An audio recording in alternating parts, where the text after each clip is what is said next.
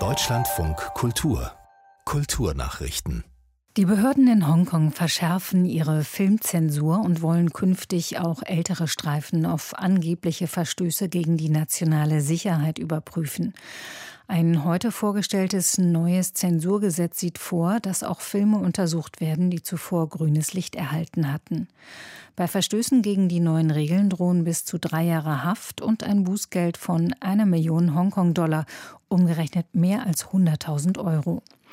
Die neuen Filmzensurbestimmungen sollen für lokale und ausländische Produktionen gelten.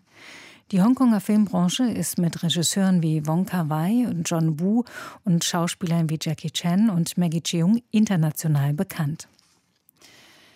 Die 20 Nominierten für den Deutschen Buchpreis 2021 stehen fest. Unter anderem haben es Christian Kracht, Heinz Strunk, Sheda Basiar, Mito Sanyal, Ferdinand Schmalz und Franz Hobel auf die Auswahlliste geschafft. Das teilte der Börsenverein des deutschen Buchhandels in Frankfurt mit.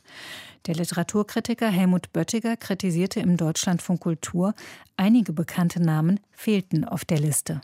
Das ist vor allem Emine Sefki Östermar. Die ist wahrscheinlich von der Generation her nicht im Blickfeld äh, der Jury gewesen. Nicht auf der Liste sind auch Georg Klein, Natascha Wudin, Jenny Erbenbeck, Angelika Glüssendorf. Das finde ich schon sehr überraschend.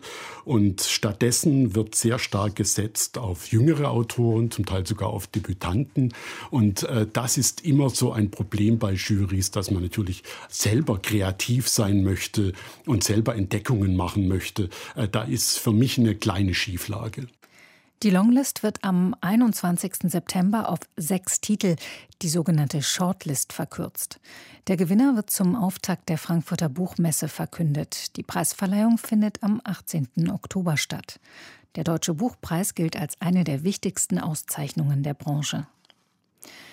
Nach dem Vorbild der ältesten Sozialsiedlungen der Erde, der Augsburger Fuggerei, sind in Litauen und Sierra Leone jeweils eine Fuggerei der Zukunft geplant.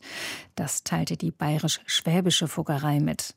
Anlass der Expansion ist der 500. Geburtstag der Siedlung, die von dem Kaufmann Jakob Fugger für arme, aber ehrbare Menschen gestiftet wurde.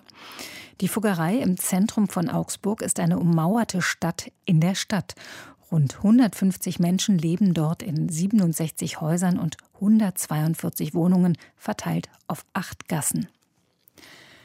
Kurz vor dem Ende der Richard Wagner Festspiele hat Bayreuth die offizielle Fahne von Belarus in der Innenstadt abgehängt. Damit wolle die Stadt ein Zeichen gegen den Machthaber Alexander Lukaschenko setzen, teilte das Rathaus auf Anfrage des Bayerischen Rundfunks mit. Anstelle der rot-grünen Fahne wehe nun eine Europaflagge. Im Rahmen der Wagner-Festspiele hisst die Stadt jedes Jahr rund 40 Flaggen von europäischen Ländern rund um den La Spezia-Platz und den Luipold-Platz.